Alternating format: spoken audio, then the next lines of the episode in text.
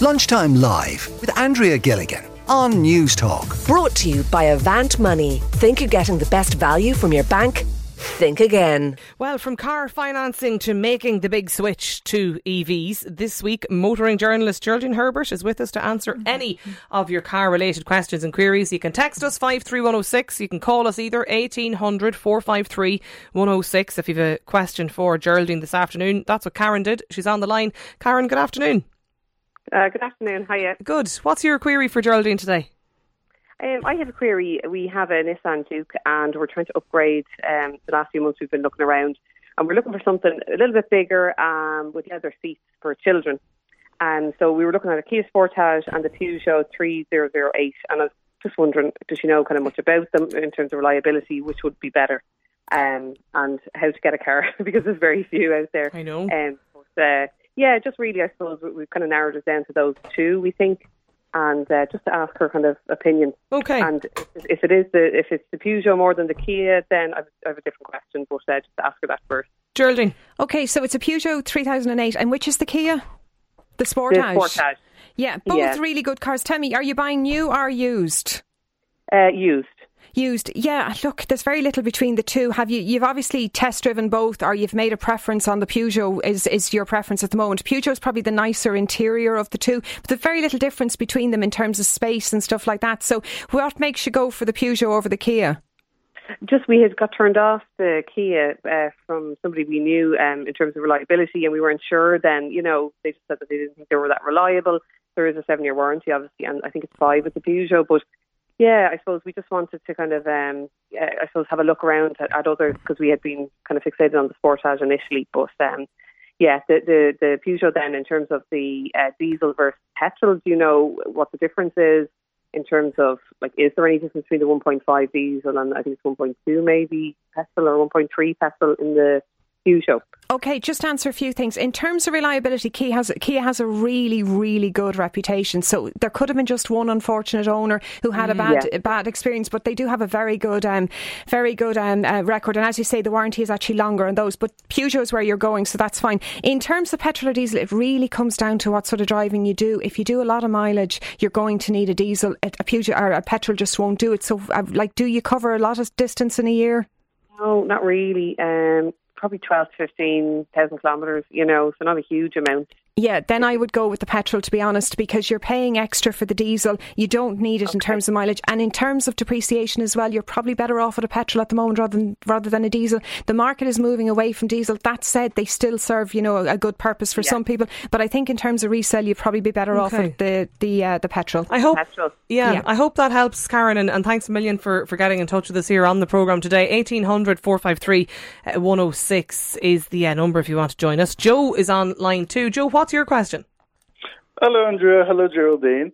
Um, Geraldine, I recently bought eight days ago a brand new i20, and it's already starting to rust. It's got rust spots all over the roof and at the boots of the car.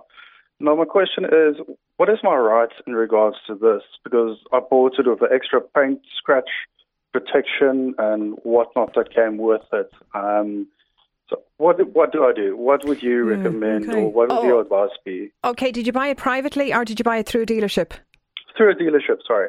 Okay, then go back to the dealer. I mean, that you know because. uh, The, uh, you're covered on, under consumer rights if you buy a car from a dealership. It, it must be roadworthy. It must be as described. It must be fit for purpose. So I would definitely first protocol, protocol is go back to your dealership.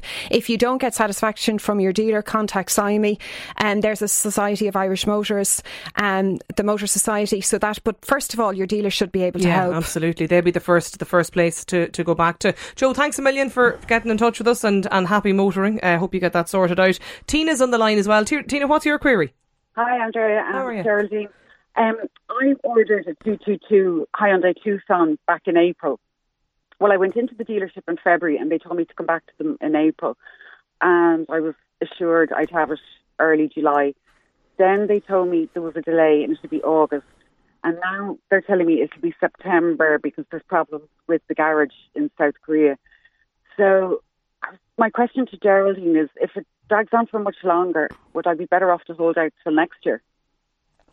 Yeah, unfortunately, at the moment, this global chip shortage and the supply chain issues with new cars is outside of the hands of dealers. So they're in a, a, really tricky situation at the moment. I can perfectly understand your point, though. I would look at if this drags on any further, I definitely look at cancelling it and getting um, um, a, a 2023 car as opposed to a 2022 because the value will be slight, but there will be a difference in value. And if you're going to pay the upfront cost of it now, I definitely go into the dealership, get them to pin down a date. If they can't stand over that, I'd say, look, can I swap my order for next year? Can you actually do that, Geraldine, though? Can you just say, listen, I have the deposit paid on the 2022 model, it's not coming to 2023, but actually, do you know what? There's no point in taking that. I want the, Well, I mean, in, in the end of the day, you're in the driving seat. You're paying for this. You know, you haven't received it yet. You've been told it was coming in at a certain time. Mm, You've been let there. down. So you should be, you know, that's what I, I would certainly be looking at that if you don't get it very soon. Okay. Uh, 53106 is the number. Noreen is with us as well. Noreen, what's your query? Hi there. I've got a zero nine um, Volkswagen Golf, great car, but I've over 300,000 kilometres on it. I commute to work about three days a week, motorway one hour, debating whether to change to stay with diesel, change to petrol, or go hybrid. So, roughly what mileage would you cover in a year? Um, oh, I'd say 20, 25,000 kilometres. Yeah, you see, you're you're still in that diesel um, uh, that diesel market. Is there anything wrong with the car, by the way? Or are you just looking at the fact that it could let you down at any stage? No, it's actually it's a, it's a great car and I love it. It's VW Golf, like I say, but Yeah, I mean, I'd be tempted to say to you, hold on to it until it literally just seizes up. But then at the last, the last thing you want to do is go out some morning and, and you know realise it. I, I presume you're having it regularly regularly serviced. yeah. And yeah. what does the mechanic say to you? Like, is is there any reason why you should get rid of it? No, other than it's just age and mileage. Yeah, to be honest, I would I would hold on to it for as long as you could because it sounds like if you've got that amount of mileage on it, you're onto a really good car at the moment.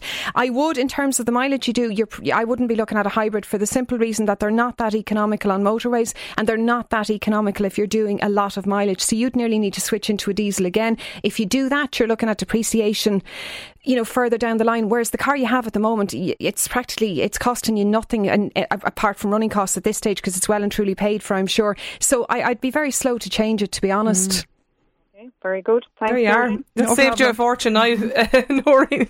Thanks a million for, for getting in touch with us. Um, Penny is with us as well, actually, line three. But Penny, what's your query today for Geraldine? Um, this is a tough one for her. I have about 40 grand to spend this year, and I don't know whether to change my car for an electric because it's really annoying me driving, driving around with a petrol car. It's a 2018 Skoda Karoq. Or insulate my house. or or Which C, go on the you holiday of a lifetime. You're giving life advice now, Geraldine. Oh God, the insulating the house. I'll tell you, you have a decent car in the 2018 Karoq. It's still, and the thing about it is as well, it's what three years old, four years old at this stage. The depre- you've you've taken the biggest depreciation hit at the moment, so you'd be better off, in my mind, holding on to it and sorting out your house. Now that's that's just what I'm thinking, and then at some later stage, looking at going electric. For what you have at the moment is a very decent car. Now I don't know what the situation with your house is, but looking at winter, I'd be looking at my home Yeah. first of all. Well, thanks very much. I really didn't think that was a fair question. Um, you answered it well. That's helped me. Thank you. Thanks a million, Penny. 1800 453 106 is the question. Uh, this listener, um, you'll be glad to know, Geraldine, back It's to not household No, advice it's not. No, it's back to, ba- back to cars. Um, my question is in regards to range on electric vehicles. Is it true that you lose 40 to 50 kilometres in range during the winter time? Um, it depends on the car, right? More of the new cars are coming in with what it's known as heat. These heat pumps, and what they do is they actually look after the energy that would normally be lost through heating and air conditioning and all of those things. So you get a much more accurate range. Um, it will be an issue though if you're buying an older electric car. So as I said, it's one of those things that's getting better. Um, I've had an, an EV experience lately, That right? you're dying to share it with that I'm dying to share with you. Yeah, Uh, the only problem with doing the test drive is that you have to, you have to give the thing back. I That's know, the yeah. unfortunate reality It's of your it. car for a Oh, few it's days, Yeah, you're it's a lovely it. experience for about four days, and then you have to give it back. But tell me, um, sorry, the aircon and pumping out the heat. What is there? Is there an approximate, you know, range that that uses in every one of the electric cars? Yeah, I mean, if they don't have heat pumps, I think it's Skoda. They actually have a kind of um, a device on their, their a calculation thing on their website where you can put in the range and then you can put it in for winter and you can put it in for summer and see the difference. So as I said, it depends on the make and model, but more of the new the newer models have these heat pumps, and that should minimise the amount of energy that's lost when you use all of these things. Like the Polestar Two has it, the Hyundai Ioniq Five. I'm sure there's more that I'm forgetting. So as I said, the you know the more modern ones ones are dealing with that an awful lot better. It used to be a big issue with the older ones, though. Um, what about the wireless charging in the car? Does Mm. that eat the battery? No, that shouldn't. I mean, it really is the things that eat the battery are the same things that consume fuel in a car, and air conditioning is one of those things that do. So whether Yeah. you're driving a petrol or diesel or an EV, you have to be aware of that. So it's the big things like that. It's not the small things. And you can put on the radio. I've actually heard people who don't use the radio in an electric car because Oh, I don't want to be telling them. Don't Yeah, ever, no, ever no. let people think they can't put on the radio. Absolutely, Exactly, keep the radio on. saying, keep the It radio saves on, range. Actually, I better not say that now before someone sends in a complaint or something. Um, this texter Christine is wondering about the best value for EVs for longer distance journeys with uh, boot space for two dogs. She's wondering, Geraldine. Boot space for two dogs. Um, one of my favourite small, well priced um, EVs, um, small SUVs, but still decent size, is the Kona, the Hyundai Kona electric. It's about, I think, 31, 32,000, has a range of 450 kilometres and a really, really good range. Like you get that out of it. And it has decent boot space. I have two kids, they're teenagers almost at this stage, and they fit in the back quite well. So that is something I would definitely look at. The E Nero Kia's one is, is very similar to it, and that's coming on stream. There's a brand new one coming next month. So again, if she's buying new, maybe that would be a thing to look at. Um, it's interesting the, the difference because I just with the experience I had in the last two weeks because you have the range in the car, but then you've actually you have the real time range. You know the real, and there's a there's a difference. There's a disparity, You know, there's a decent disparity between them. It depends on a huge number of things, and one of them is your style of driving. And you see that range at any one time is is based on a predicted. Uh, a predicted range based on the way you're driving. So you'll find if you're in slow moving traffic and you're going bumper to bumper and you're driving Yeah. really slowly, it'll probably give you a really long range. You suddenly move on to a motorway then and it's predicting the range based on what you're doing. You're doing 100 kilometres an hour and it's going, do you know what? We're not going to get that range and it suddenly goes down. So it's constantly predicting the range you're going to get. But the more you drive an electric car, the more you realise that range can be managed and you stop to, you stop worrying about it and you realise that if I modify my style of driving, if I do this, I can get more range. So you learn how to manage There it. is a, there is a bit of an experience with it. Like Yeah. you know, it does take. I only had it for a couple of days, but you do you, you kind of learn as the day goes on that you know it's maybe a totally different approach to driving. it is yeah. It is, and it slows you down, and it does make you drive more smoothly, and it does make you aware of these things. And as as you found out when you go on a long journey around the I country, know. and you're suddenly dependent on the public network, you have to plan. And sometimes that's harder said than done because some of the apps are not very reliable. sure, that's what I found. The, Yeah. the, I was using the ESB app, and sure was telling me there was chargers that I could use, and they weren't working or they were in use, and it didn't tell me they were in use. Like, but the one thing I would say from my experience was the um, the, the fast charging point, char- fast charger points that we have around the country. There's not half enough of them. Yeah. you'd want to double, triple the amount of them that's around the Triple country. at least. That's the big problem. There's 1,900, I think it is, charging points around the country at 800 different locations, but the vast majority of those are standard they're those slow slow chargers. They're no good Yeah, to anyone. there for half an if hour they took all 10%. of them out and actually just replaced them with fast chargers, we'd hardly need any more. That's what we need because people would spend less Yes. time at them as well. They'd be in, they'd be out, and they'd be topped up. The problem is we just don't have enough of them. Uh, An email from a listener who is a 2015 Mitsubishi Outlander, the PHEV. Mm. Where can I get the remaining life expectancy of the battery tested? Um, anywhere that services an Outlander should be able to tell you that. Anywhere that services an electric car should be able to tell you what the, ba- the life of your battery is. Okay. Uh, And Phil- that goes for if you're buying one as well and you're worried about a second hand EV, but you can get the battery checked in advance, so don't be worried about and that. And you can do that at any garage that, That has services an electric car, which should be nearly cars. all of them, Yeah. yeah. Okay. Philip is on the line as well. Well, Philip, what's your question? Uh, it's a question for Geraldine. I'm a sales rep. I do 45 to 50,000 kilometres a year, and I'm looking at either a going EV or a Toyota RAV4 PHEV. I presume you do a lot of motorway driving. Uh, quite a bit.